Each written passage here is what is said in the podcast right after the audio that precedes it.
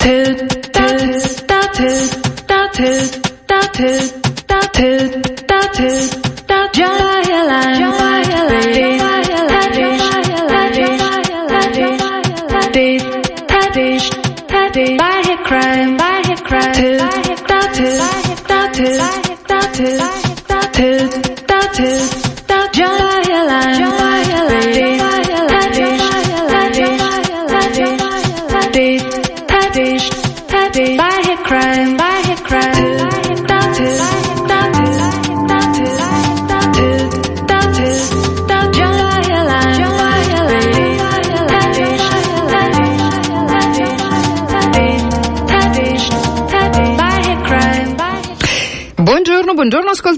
Buongiorno Disma Pestalozza. Buongiorno Ira e bentrovati a tutti quanti. bentrovati a tutti quanti. Allora, questo è Caltestate, è una, un nuovo esperimento, caro Disma. Sì. Saremo insieme un, almeno un mesetto. Un mesetto, due ore al giorno, niente poco di meno che, fino a mezzogiorno e mezza, eh, con pubblicità in mezzo, mi pare di capire. e... Questa informazione sì, l'abbiamo sì. data.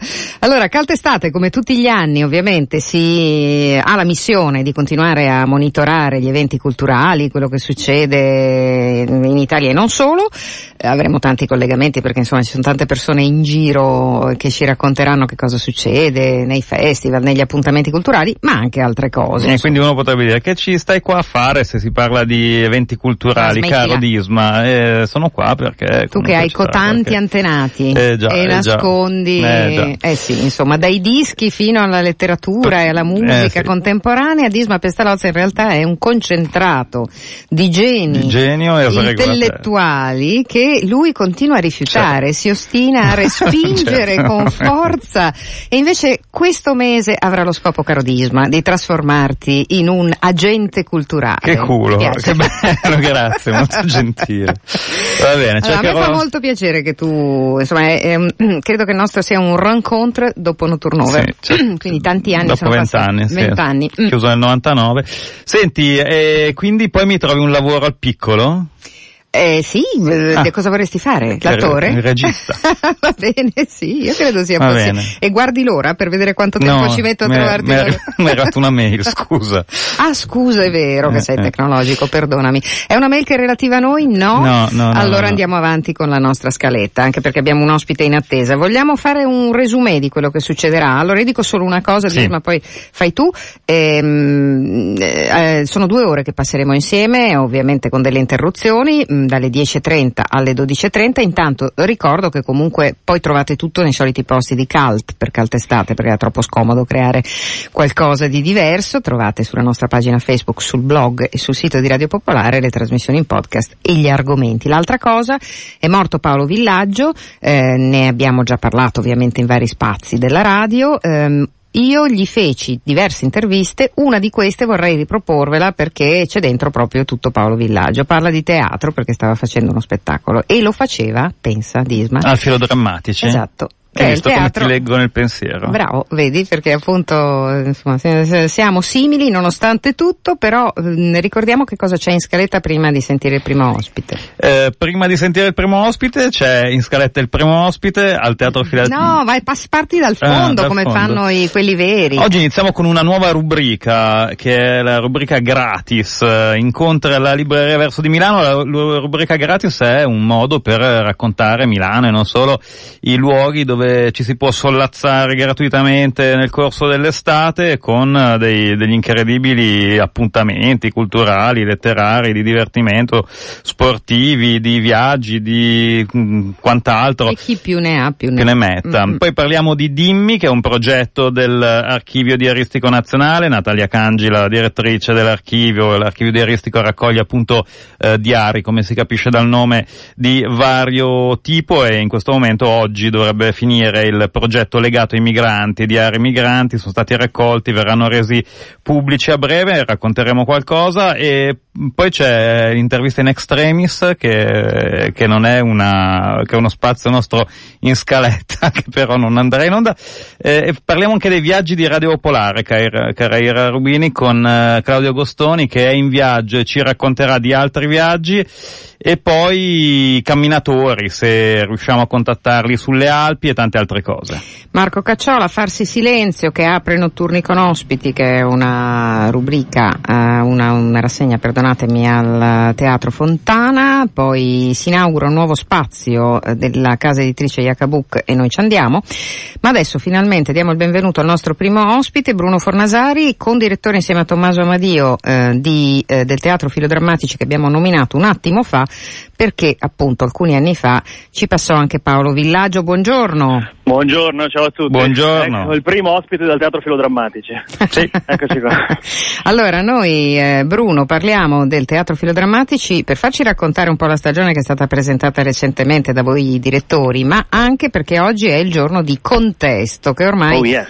molti hanno imparato a conoscere. È un'idea veramente mm, un po' speciale che vi è venuta qualche anno fa. Raccontiamo. Sì, allora io parto da contesto visto che sarà stasera e quindi urge urge. Certo. È un'idea di teatro in tempo reale, la, da quando abbiamo preso la direzione del teatro noi abbiamo cercato da subito di eh, sostenere soltanto in esclusiva la drammaturgia contemporanea perché pensiamo che sia un modo per riciclare un po', rifare un po' una, una trasfusione di sangue al sistema e mh, contesto diventa un po' un manifesto di questa cosa.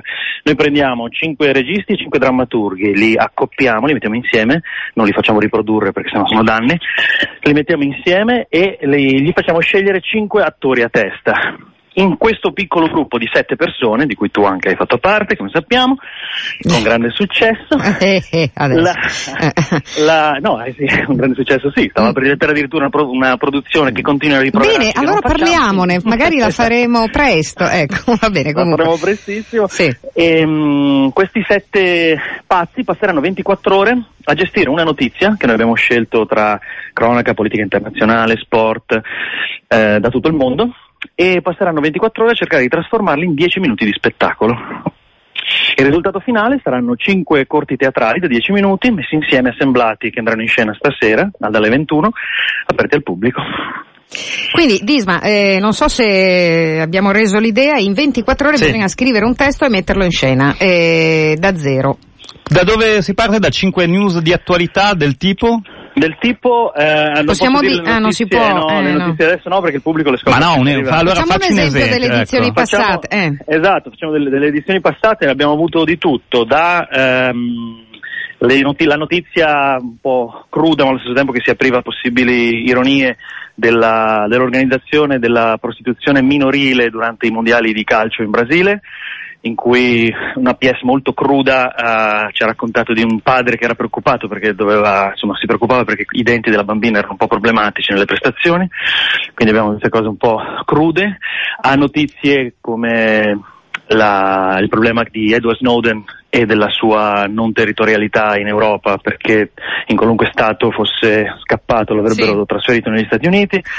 Abbiamo Cose più poi... leggere, io mi ricordo che noi avevamo avuto eh, una notizia sulla commercializzazione Voi... del latte materno. Del latte cioè materno, una, esatto. eh, avevamo fatto una sì. cosa su quello. Abbiamo cose anche leggere appunto sì, le diete, le diete dei VIP, alcune diete un po' paradossali, cioè cerchiamo in realtà di comporre da un punto di vista proprio drammaturgico con le cinque notizie una sorta di prima pagina pagina teatrale che tocchi un po' tutti gli aspetti, sempre con una chiave eh, ironico e provocatoria. Ma create anche delle scenografie improvvisate in 24 no, ore eh, o è tutto di letture? Guarda, allora, allora, noi quello che facciamo no, no, è, prov- è provvedere... Eh? Sono... No, no, è messa in scena. Sono messe in scena, cioè non sono letture. Mm. No, quello che noi facciamo è proprio dare una base eh, scenografica pari a tutti, uguale mm, a tutti. Mm, cioè contesto ha, diciamo, come filosofia il fatto di essere totalmente un antipremio, cioè il premio è il fatto che la serata funzioni e il pubblico sia contento. Questa è un po' la logica. Quindi quello che facciamo è creare una situazione paritaria per tutti, diamo tipo sisgabelli, c'è un tavolo praticabile, ci sono dei parallelepipedi, quindi delle strutture tra loro modulari per costruire lo spazio. Tutto quello che la compagnia, la microcompagnia che si crea in queste 24 ore vuole aggiungere, lo porta e lo procura da sé.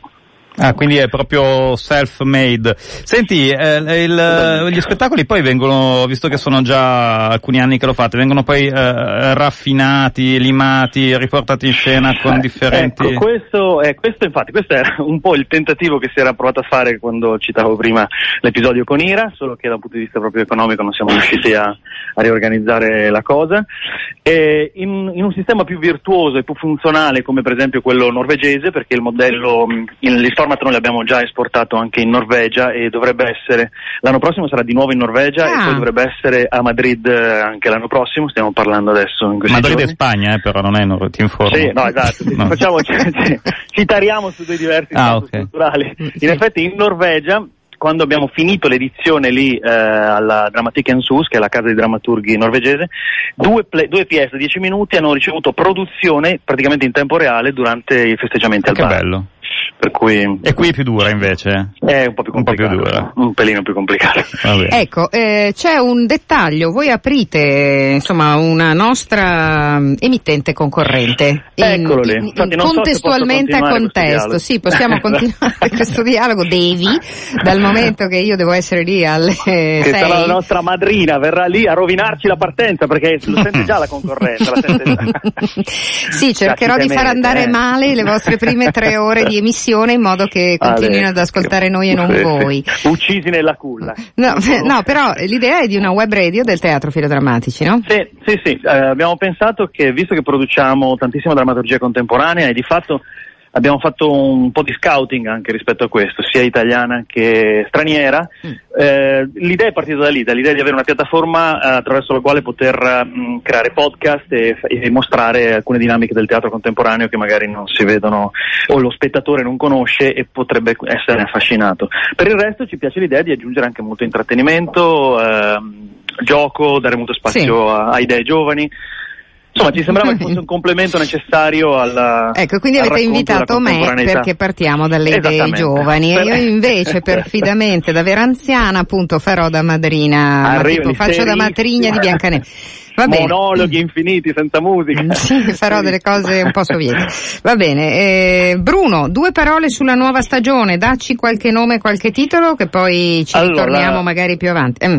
La nuova stagione è, eh, siamo molto, sì, esatto, siamo molto contenti di, di, di, averla focalizzata attorno a quello che, chiama, che abbiamo chiamato fanatismi però fanatismi declinati eh, non soltanto in termini di eh, violenza e aggressività, ma anche in termini di passione. Per cui fanatico viene da fan, un tempio, il teatro viene spesso considerato un tempio e noi cerchiamo di svecchiare l'idea di tempio che è il teatro per cui tanta drammaturgia contemporanea che tocca temi delicati come l'integrazione, ma lo fa eh, attraverso la via provocatoria, quella in cui si pensa che un terreno sia solido e sicuro, conosciamo mh, l'ambiente in cui ci troviamo e poi di colpo le persone ci spiazzano, ci stupiscono con comportamenti inaspettati, mostrando sì. manie e ossessioni che eh, possono essere da un lato divertenti e dall'altro appunto inquietanti. Qualche te- titolo? I testi, I testi, sono vari, abbiamo Utoya di Utoya, anzi di mh, Edoardo Erba che tratta della... Con la regia di Serena Senigallia. Con la Serena Senigallia, sì, con fondament- fondamentalismo eh, in Norvegia appunto, sì. Breivik che ha ucciso tutti questi ragazzi sull'isola sì, sì, di Utoya. Eh, poi c'è un, un, mio testo nuovo che eh, toccherà anche qui l'argomento dell'integrazione possibile, della coesione possibile, coesistenza possibile tra scienza e religione. Eh, stesso tema verrà trattato in modo invece diametralmente opposto, quindi con la impossibilità di convivenza tra religione e scienza in uh, Martiri di Marius von Meyenburg, sempre nostra produzione. Un importantissimo drammaturgo tedesco. Sì, sì. drammaturg, sì, collaboratore di Thomas Ostermeier e eh, quello sarà uno spettacolo fatto di tutti i giovani diplomati dell'Accademia, perché è, una, è ambientato in una scuola, quindi sono tutti molto giovani gli interpreti. Poi abbiamo riprese che sono Parassiti fotonici, è stato un classico di Philip Ridley che è andato molto bene nelle stagioni scorse. Abbiamo Nerds di nuovo, il sempreverde Nerds che si muove. Abbiamo ehm, un testo molto importante, un premio Pulitzer 2013 che è Disgraced, ci racconta come il conflitto razziale, l'intolleranza possa serpeggiare anche in altri stati della società che fingono che non sia così, artisti importanti newyorkesi, avvocati che hanno tutti ruoli sociali molto, molto importanti e tra loro serpeggia aggressività, violenza e razzismo insospettato. Questo ce lo porta mh, Jacopo Gasman come regia, insieme, che è stata una coproduzione del Teatro della Tosse di Genova e del Teatro Nazionale di Roma. E poi che altro? Basta. Basta. La partenza, no, la partenza è importante. Secondo me abbiamo Tamburi nella notte con sì. uh, la regia di Francesco Frongia che ah. li lancia, ci lancia proprio i nuovi diplomati. Bene. È la chiusura del corso dell'Accademia che in realtà in questo caso non è più un saggio ma diventa un vero e proprio spettacolo. Bene, allora appuntamento stasera con Contesto, ricordatevi, è davvero una serata un po' particolare. Ehm, sì. appuntamento... Stanno già tutti lavorando, mi arrivano messaggi ovviamente deliranti, come Bene. puoi immaginare. Immagino. Ma gli oggettini dove li troviamo? A che ora facciamo questo? Delirio. Ascolta, e per ascoltare la web radio come, fa, come si fa? Non Bisogna dovrei dirlo, ma... sul eh. nostro Mm. sito, Mm. andiamo sul nostro sito, c'è una- un click delicato- eh, dedicato e si entra È anche un po' online. delicato. Va bene. allora, grazie a Bruno Fornasari, un Grazie a saluto a, voi. Tommaso Amadio, Teatro Filodrammatici Milano, contesto tutta la stagione e la web radio. Risenti... Filonair Ciao. si chiama. Filonair. Filonair. Grazie. Ciao. A dopo, ciao, ciao. Ciao Disma, vado col tuo stacco 1? Vai con lo stacco 1, qual è? Che cos'è? Eh, non so, è, è eh, scritto stacco 1. È una roba bellissima. È bellissima.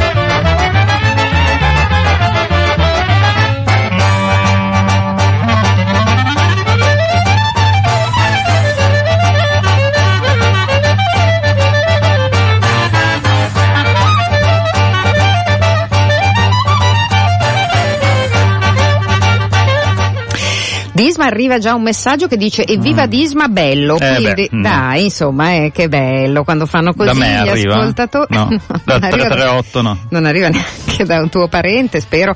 Eh, invece, allora, siete a caltestate la versione estiva del quotidiano di attualità culturale di Radio Popolare, Disma Pestalozza e Ira Rubini, una coppia inedita che vi terrà compagnia per eh, tutto luglio ehm, e eh, continuiamo il nostro percorso alla ricerca delle novità che eh, accadono in questi giorni. Una di queste, Disma, è l'apertura di un eh, nuovo spazio, lo spazio Oltre si chiama, eh, che sarà lo spazio dove si incontreranno i lettori, si incontreranno gli autori, si faranno tante cose della casa editrice Yacabook.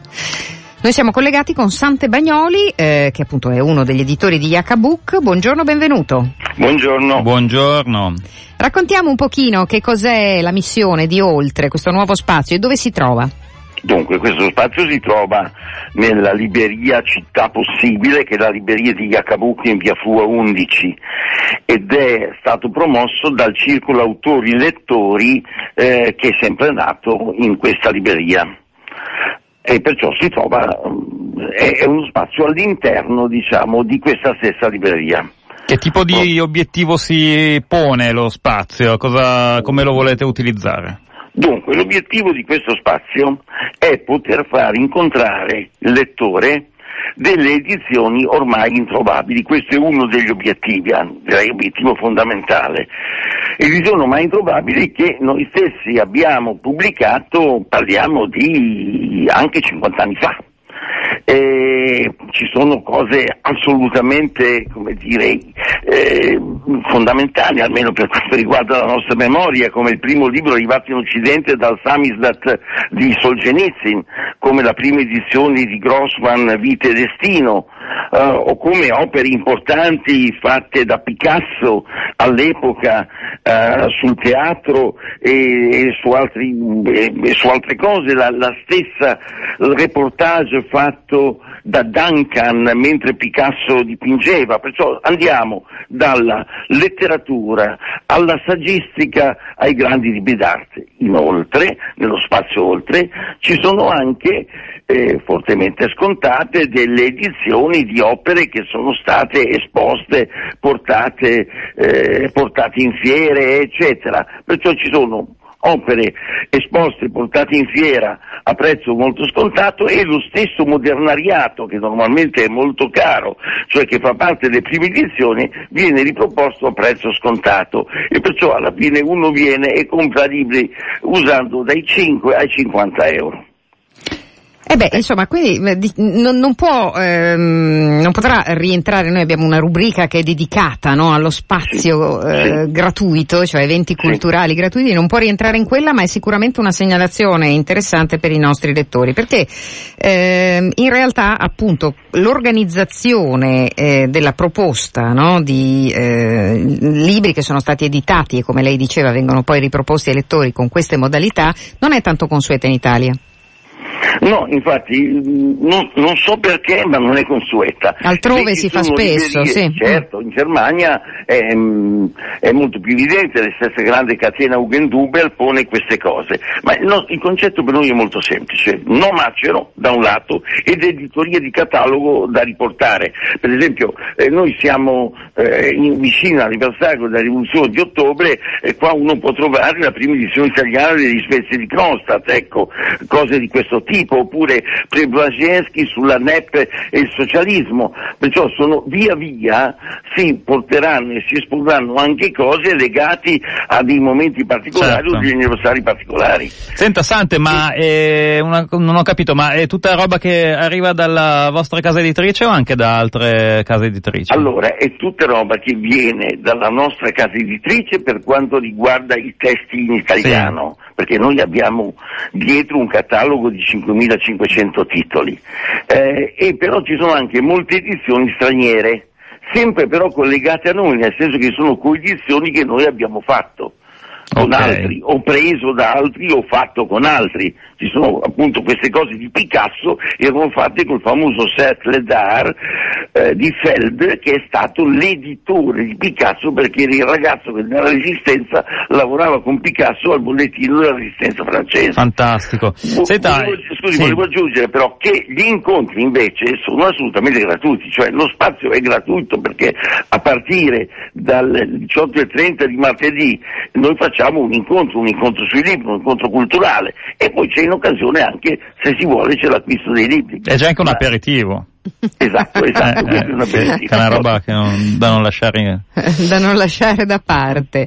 Sante Buscemi, eh, allora... Bagnoli, Bagnoli. Bagnoli mi perdoni, sì, mi perdoni. Sì, no, Buscemi è il negozio dei dischi. legato sì. alla musica, perciò esatto. ci piace. No, stavo pensando, la ringrazio. Lei è molto gentile, ma sono io che purtroppo mi sono distratta. Quando bisogna ammettere un errore lo ammettiamo. Dicevo Sante Bagnoli, uno degli editori di Yacabook. Eh, sì, con Vera Minazzi, siamo in due. Con Vera Minazzi, che infatti abbiamo sentito in altre circostanze.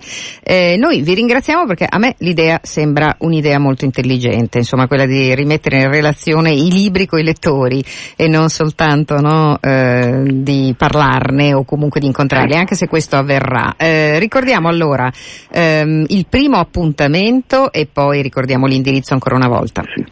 Allora, il primo appuntamento è martedì, cioè domani alle 18.30 L'indirizzo è sempre via Frua 11 dove ci sono fuori, c'è un piccolo obelisco eccetera, ci sono cartelli e richiami per la libreria Città Persibile e per la nostra libreria. Eh, perciò questo è l'indirizzo. Pronto, ci sarà anche un catalogo, cioè fra poco avremo un catalogo di tutto ciò che entrerà nello spazio oltre. Benissimo, allora ci sarà modo di ritrovare online tutto sul sito di Yacabook, tutto quello che riguarda lo spazio oltre. Grazie, grazie davvero a Sante Bagnoli, a risentirci, buon lavoro. Va bene, grazie a, a presto, voi, grazie a tutti, arrivederci. Allora, Disma, eh, questo per esempio, vedi, è anche, io lo posso dire, vicino a casa nostra, vedi? Hai visto, e, e quindi aperitivo gratis. Ma smettila che poi si, si offende la gente. Domani insomma. alle 17.30. Te lo sì. sei già segnato, no? Perché Perfetto. magari potrebbe essere nelle tue mappe. Senti, vuoi che, vuoi un, un altro, vuoi che oggi facciamo sentire tutti, tutti gli, stacchi, gli, stacchi, O vuoi che mandiamo dei no, brani? mandiamo un brano. Mandiamo un brano? Anche perché il prossimo ospite è sulle Alpi e ci vorrà un po' per, per rintracciarlo. Per rintracciarlo d'accordo, va bene.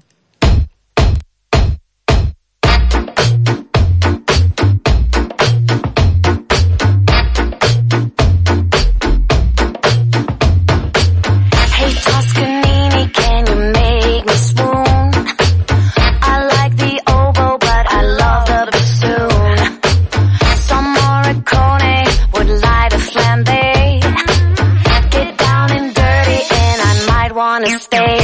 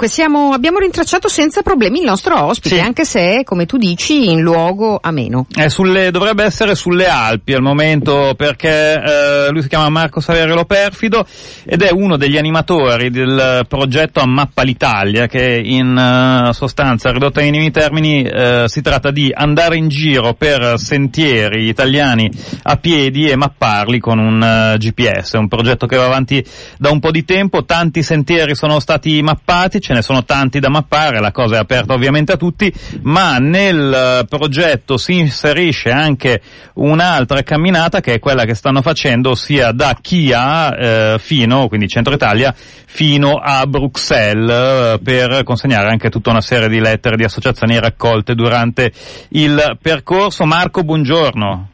Buongiorno a voi, buongiorno. Sintetizzato il progetto è quella cosa lì che ho detto io, insomma. Sì, sei stato bravissimo.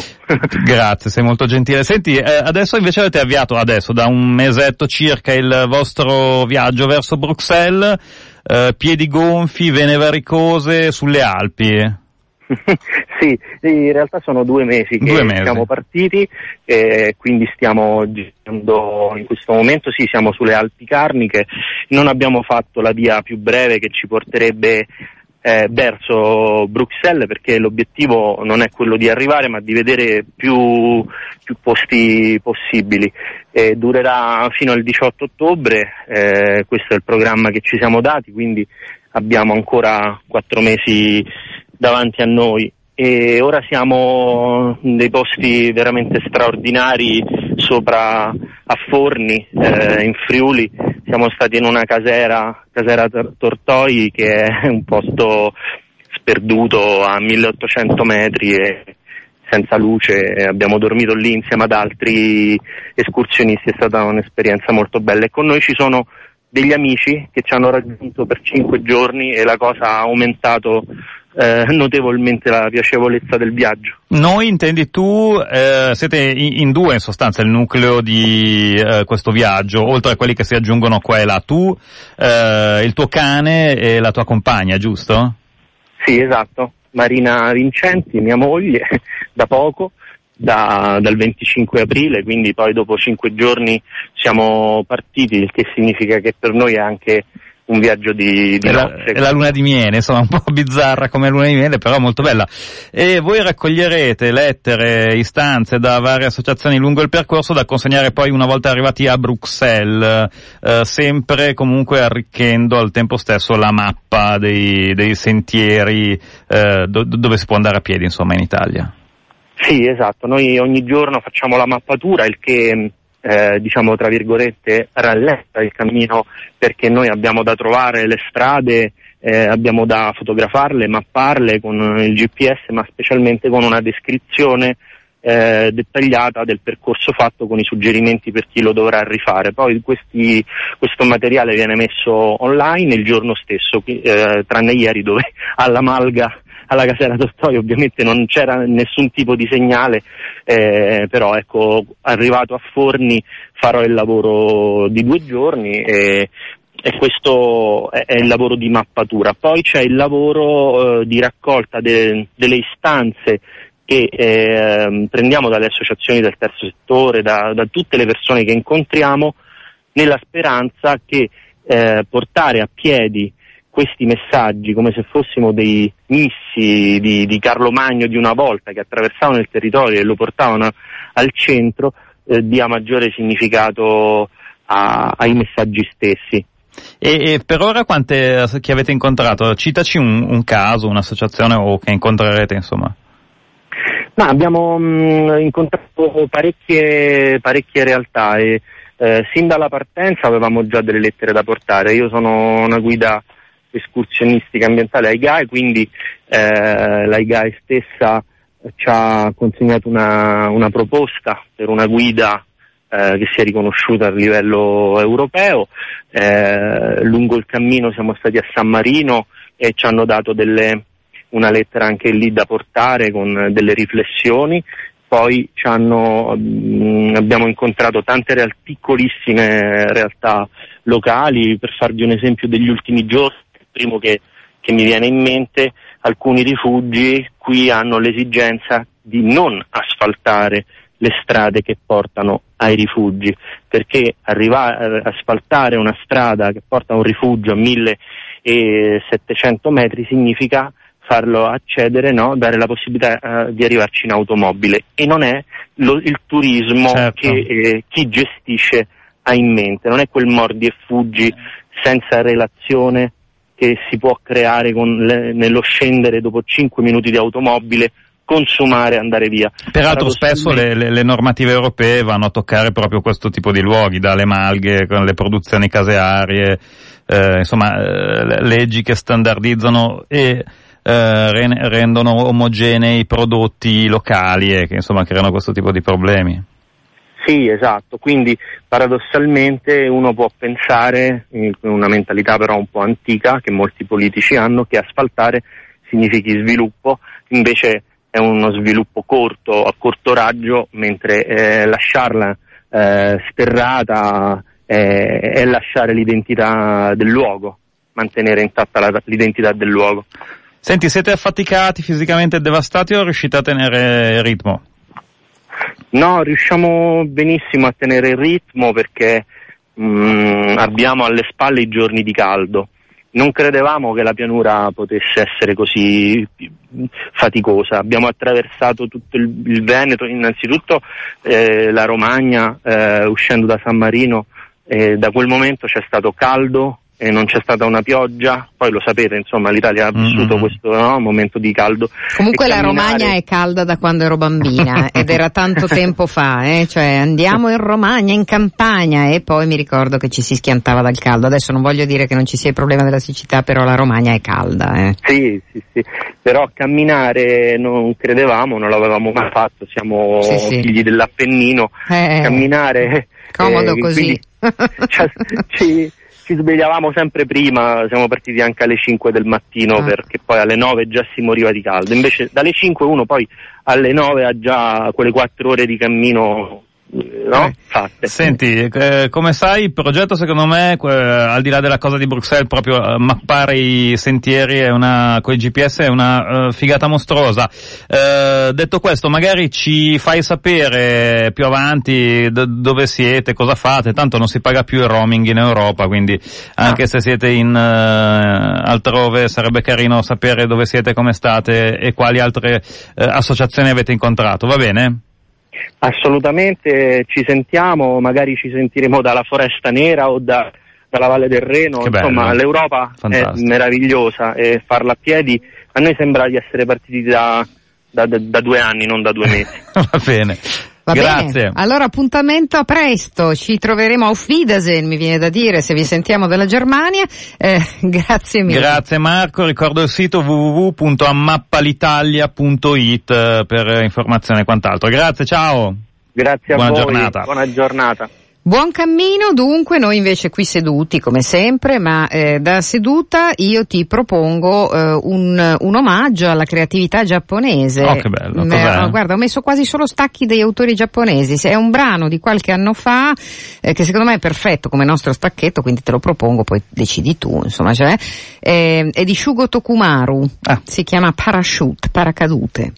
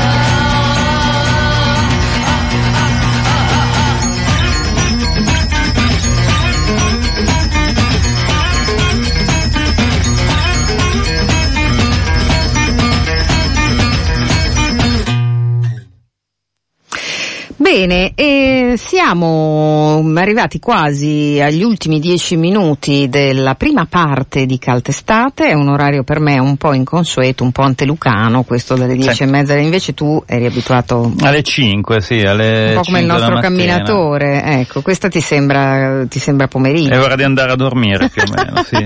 Ma andavi a dormire? Alle undici mezza Davvero? sulla scrivania. No, no, no, alle nove di sera. 9 di sera. E riuscivi ad alzarti sì, alle 5? Certo. 8 ore. Capperi, e adesso cosa fai che hai questa libertà di venire? Stamattina sono svegliato alle sette e mezza. Ah. Hai visto? Ho fatto la doccia per te, per uh, l'occasione. Grazie Disma, ti sono grata molto per questa cosa. Va bene, anch'io devo dire, perché comunque non è detto che che, la che l'avessi fatta eh. io. Però comunque al di là di queste gentilezze, insomma del primo giorno, gli stacchi, le cose e tutto il resto, noi proseguiremo naturalmente con questo doppio binario. Ehm, scusami, sto vedendo, perdonami, non posso non ridere pensando a Paolo Villaggio. È morto, però Sì. io rido perché ho appena visto la scena di Fantozzi dove c'è la caduta del bambino dalla corazzata Potiomkin. Guarda, è lì in televisione, Disma, ce l'abbiamo qua davanti. A me non faceva, a me adesso fa ridere, da piccolo no, perché lo imitavano tutti a scuola in classe ed era una roba insopportabile. E tutti dicevano Sì, eh, era una roba veramente che... cosa che si un parlava così. fastidio come poche cose al mondo. Allora, sì. possiamo dire due cose sui nostri ricordi che sono ovviamente diversi, Eh. vista l'età diversa di Villaggio, perché Villaggio di fatto è patrimonio mm, nazionale, Sì, no? cioè sì. è assolutamente pop, eh, popolare, insomma, come siamo noi. Però io ricordo i libri soprattutto, perché mio papà che non sapeva come si educavano i bambini, quando avevo 7-8 anni mi mise in mano il primo tragico Fantozzi, che Mm. a lui, face- lui continuava a ridere, io vedevo che rideva, eravamo in vacanza e rideva da solo. Perché nasce come libro. Lasci come libro, i libri sono fantastici, Scritti da? sono molto da Paolo Villaggio, eh, sono molto, sono infinitamente più articolati, Mm, complicati mm. dei film che vanno benissimo, però quell'aspetto diciamo super grottesco c'è, ma letterariamente eh, è raccontato in una maniera, insomma c'è una prosa molto Mm. molto ricercata a suo modo, no? Cioè espressioni come mega direttore galattico, come eh, una cultura mostruosa, come mh, appunto mh, tutta una serie di espressioni che sono entrate nell'uso comune, ehm, anche se i film gli hanno fatto da cassa di risonanza, lì erano utilizzate, non so, c'erano figure tipo, espressioni tipo Marta Marzotto carbonizzata da 18 mesi all'anno in Costa Smeralda. Ed era ma erano gli anni 70, quindi molto prima che si facesse ironia Sì, no? sì, su sì. una cosa del genere. Oppure L'ironia l'hanno inventata nell'82, ricordiamo. sì. No, però eh, io ho questo ricordo soprattutto dei libri che mi furono dati al posto, non so, di piccole donne crescono. A me Mm. fu dato il primo tragico È Fantozzi. e stata questo molto fortunata, io avuto, direi. devo dire, ed è un modo anche, ricordando Paolo Villaggio, per ricordare, pensa, dico una cosa che ovviamente non è di interesse pubblico, per ricordare mio padre che era stato, che ha fatto questo gesto di educarmi, eh, come dire, alla comicità degli adulti. Beata te, io, mentre io leggevo il Corsaro Nero, beh no, però erano belli. Ma anch'io leggevo il Corsaro sì. Nero, Salgari, però, eh, però intanto il primo tragico Fantozzi me lo ricordo proprio come un romanzo per me di formazione. Beh, poi tu hai avuto la televisione, la tua generazione lo, lo ha visto prima in televisione che al cinema, forse dopo i libri. Sì, sì, no, io tra l'altro al cinema l'ho visto poco, l'ho poi rivisto quando i film, eh, no, mm, eh, in televisione Fracchia, Sì. Fracchia con il grande mm, Agus, Gianni Agus che faceva il direttore, e c'era la famosa poltrona, quella Sì. di design ormai entrata nella storia, a sacco, Il che puff. Era un sacco, Era era, un era sacco, il sì. sacco che appunto adesso poi ha un nome particolare che mi sfugge e gli ascoltatori sicuramente se lo ricordano e si ricordano anche il designer, mi scuso per questa, eh, per questa mancanza perché è famosissima, quella a sacco in cui ci si siede, esiste ancora adesso, ne esistono anche delle imitazioni famose, in cui il villaggio si sedeva e progressivamente Sprofondava, sprofondava tragicamente di fronte, tragicamente aggettivo che ha inserito lui nel nostro vocabolario. Io vi faccio ascoltare un estratto di un'intervista che gli abbiamo fatto, eh, anzi gli ho fatto, ne ho fatte parecchie, però questa si chiamava Pensa Serata d'addio, lo spettacolo, e eh, lui direbbe che si rifiuterebbe di ascoltarla perché è troppo ovvio, no? Mm. mandare un'intervista. Era una, mm, diciamo un recital teatrale, eh, o recital teatrale che dir si voglia, in cui aveva preso il Fumucide di Chekhov, Una vita all'asta sempre di Chekhov e la l'ultima fidanzata di Pirandello, che erano degli scritti brevi di entrambi gli autori.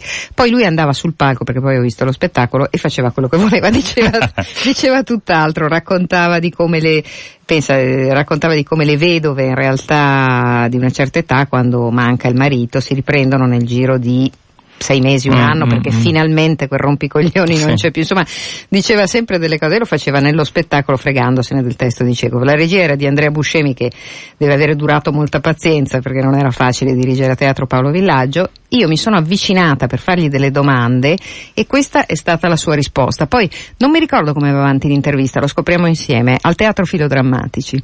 Ma guardi, io all'inizio ho tremato perché mi ha detto le devo chiedere, mi sembrava che mi chiedesse un prestito in denaro.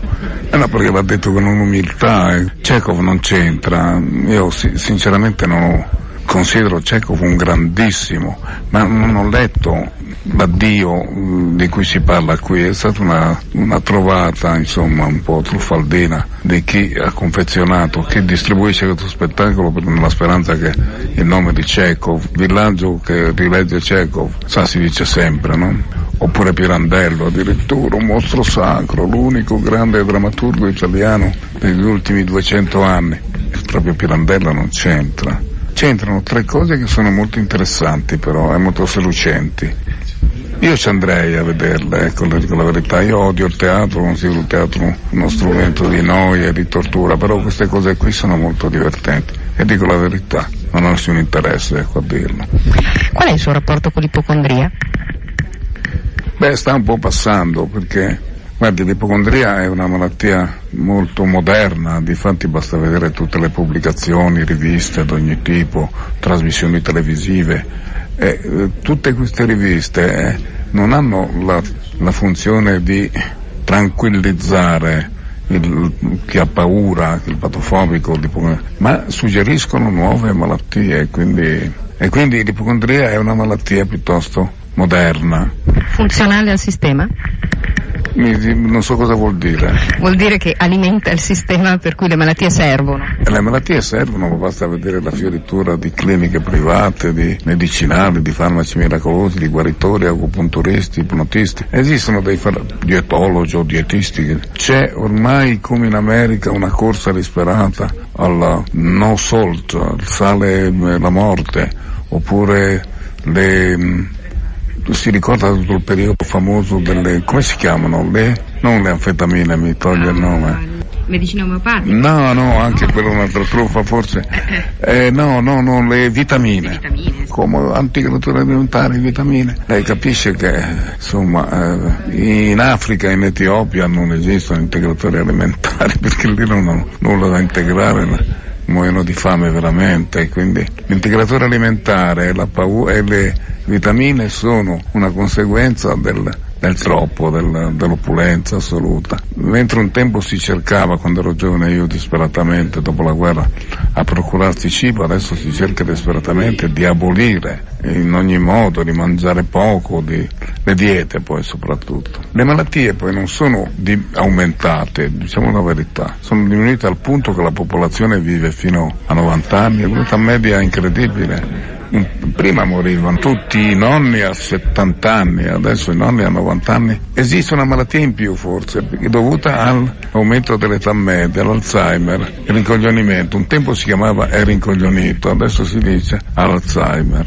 Eh, io vorrei tornare un attimo al suo odio per il teatro, lo ha spiegato in tante circostanze, in tante occasioni, eh, volevo capire se c'è teatro e teatro per lei. Eh certo, dunque Carmelo Bene, buonanima, caro amico mio, aveva un teatro che non perdevo, era spettacolare perché era il teatro delle meraviglie, era shock. La, la cena delle beffe al secondo tempo è durato 20 minuti, insomma col pubblico entusiasta dai 20 minuti perché il timore è che duri troppo. Eh, Carmelo Bene, Gasman in affabulazione, beh Gasman è un rapporto di affetto, quindi se io gli perdonavo tutto ma perché penso che Gasman che legge Dante, che legge, che dice, ecco, lui diceva che non va interpretato, la grandezza di Dante va solo, niente, di mostrare che cos'era. E poi che cosa vuoi che dica, quando ero giovane era assatanato dal piccolo teatro, da Streller, da Brecht, adesso sinceramente, bah, adesso non vado più a teatro, non vado più al cinema, non vado più da nessuna parte, mi barrico in casa, non esco più neppure la sera mi barrico in casa, accendo il televisore e comincio,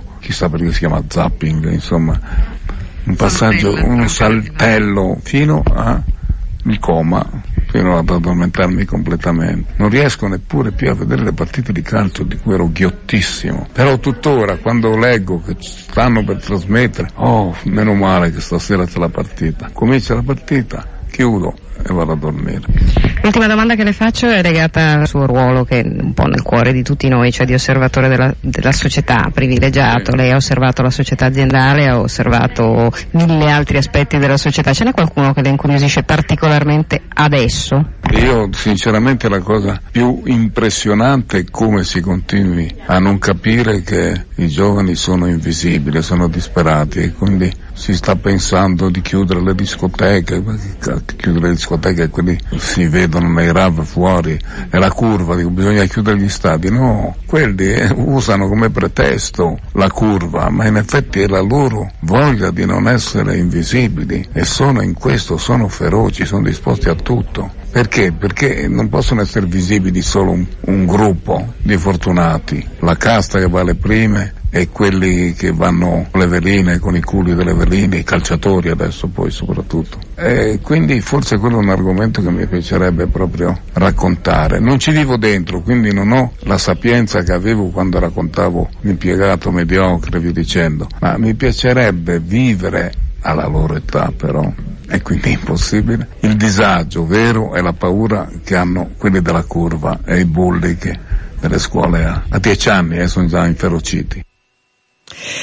Ecco, eh, Beh, molto bello. l'ultima intervista che ho fatto a Paolo Villaggio e adesso diventa un privilegio, ma visto che lui detestava qualunque forma di celebrazione, eh, come abbiamo sentito ci vuole un comico di solito per analizzare la società, no? Perché sì. poi hai sentito che ha detto anche delle cose molto profonde, poi ogni tanto eh, insomma mh, mm, affondava come sapeva, come sapeva fare lui. E, ehm, mh, questo spettacolo Serata da Dio era andato in scena appunto a filodrammatici nel 2007-2008 e, e già parlava no, di cose eh, era ormai parecchio tempo fa, quasi nove anni fa, eh, già parlava appunto del, di certi meccanismi che a lui incuriosivano e che adesso sono scontati quasi addirittura, invece allora era come sempre avanti. Molto bello, molto intelligente. Carriera, ti scrivono anche che qualcun altro come te ha letto i libri Evviva. su Fantozzi dicendo è stato qualcosa di unico. Allora, eh, corsa a cercare i primi tragici Fantozzi, in particolare il primo tragico Fantozzi, vi lasciamo eh, con un po' di pubblicità e ritorniamo subito dopo naturalmente. Dicevo il primo tragico Fantozzi in cui caro Disma c'era anche il conte Balabam, che era uno stilista ante litteram, che celebrava gli stilisti mm-hmm. nascenti di allora, che sarebbero poi diventati famosi fashion designer sì. di adesso, e che stava in Transilvania e Fantozzi andava a ritirare un vestito per il suo mega direttore galattico, lui vestito con lo spigato siberiano, che era il suo vestito d'ordinanza, quando doveva fare cose importanti, il conte Balabam scendeva una scalinata del suo castello, preceduto da valletti verdi, accompagnato da applausi registrati. Me lo ricordo a memoria. Molto bene. a risentirci, a fra poco.